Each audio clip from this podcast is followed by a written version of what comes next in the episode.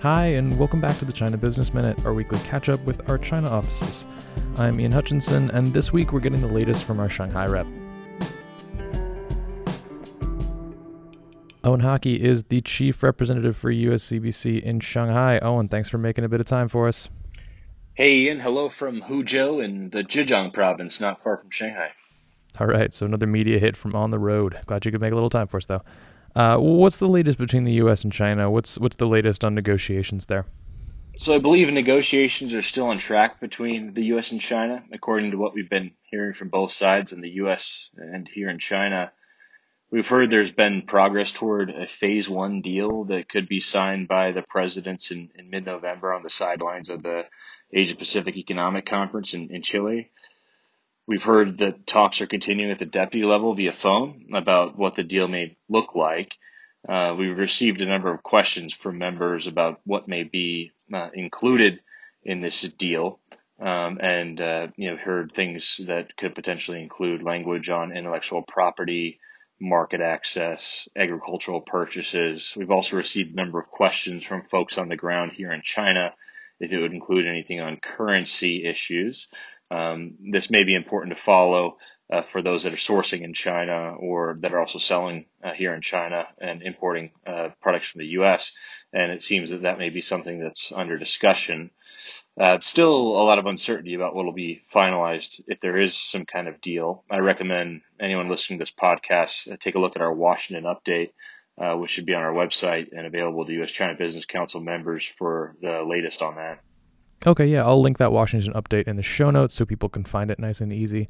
Um, you're also following the impact of tariffs out there pretty closely. So, what's new on that front? Yeah, we do follow tariffs very closely and what the impact is. And uh, didn't mention this before, but if there is a deal in November, um, expect something to happen in terms of tariffs uh, on the U.S. side. I think the White House economic advisor mentioned that the U.S. could possibly call off or delay the December 15th tariff hike, um, but that would uh, be up to uh, President Trump. The companies that have expressed interest in tariffs also are still looking at tariff exclusions. And uh, from October 31st to January 21st, uh, we've heard from the U.S. Trade Representative that'll be the period where they'll accept applications for tariff exclusions on uh, imports from China to the U.S. on um, the additional 15% tariff that went into effect on September 1. Uh, so that's something to keep note of. Uh, some companies have been able to get exclusions in the past uh, for a variety of different products. I think this is important, especially if your company is selling uh, products of value uh, from China to the U.S. or if you have suppliers supplying you from China to the U.S um, something to look at. Uh, we uh, have done a lot of work on this. Uh, feel free to contact us in our U.S. office, also out here, if you have questions about that and what that process might look like. I think there's supposed to be additional details coming out from the U.S. Trade Representative sometime this week, if they haven't already. Uh, something to look out for. All right, so we'll keep an eye out for that. Uh, switching gears yet again, we've been hearing a lot about the fourth plenary session, the fourth plenum. Uh, we got any details out of that meeting? Yeah, this is the Central Politburo meeting that's uh, actually taking place starting today until October 31st.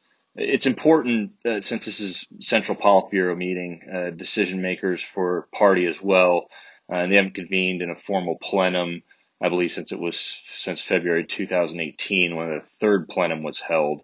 These meetings are important because they lay out top level uh, direction on governance and uh, according to some uh, public analysis that we've seen, if you look at the past 25 years, such meetings have focused on on party governance.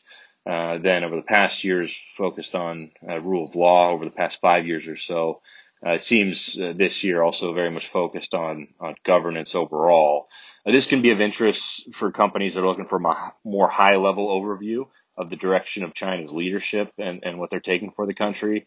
and yeah, this year it seems more focused on economic stability, uh, also, uh, seems there's a major kind of party building aspect to it as well.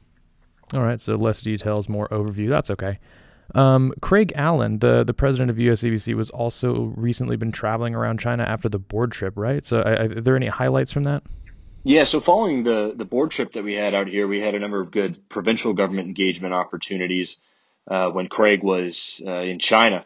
Uh, you may have seen this on our website. I don't know if I've mentioned it before in the podcast, but we survey our uh, the China teams of U.S. companies about which provinces are a priority for them to engage with. This could be because they have business there, um, they have business potential investments in these provinces, um, or other interests. And um, this year, Guangdong and, and Shandong provinces uh, were of top interest to our member companies, and it was great having Craig out here because we're able to engage with uh, senior leadership, provincial government leadership from both of those provinces, and also bring member companies to have conversations with those provincial leaders.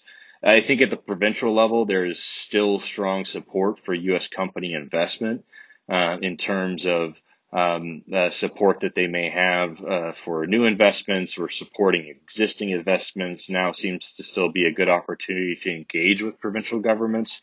Uh, so something to keep in mind for companies if they do have uh, projects that would come over under provincial government um, authority.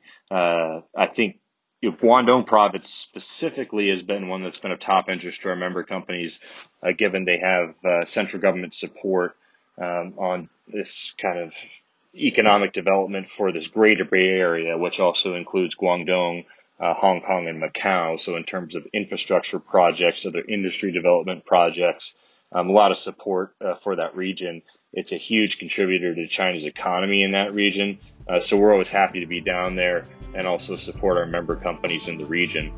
All right, Owen, as always, thanks for taking a bit of time, keeping us up to date while you're on the road. Thanks, Ian. Good, good speaking with you this week. I will note also if you're at a member company and having any difficulties with your login information on the website, just go ahead and drop me a line and I can get you all squared away. Uh, I'll put my email in the show notes as well. If you have any questions, just feel free to reach out. The China Business Minute is a production of the U.S. China Business Council, and you can learn more about our work on our website, uschina.org. If you like the show, please do leave us a rating and review. It helps others find it. Thanks for listening. We'll be back next week.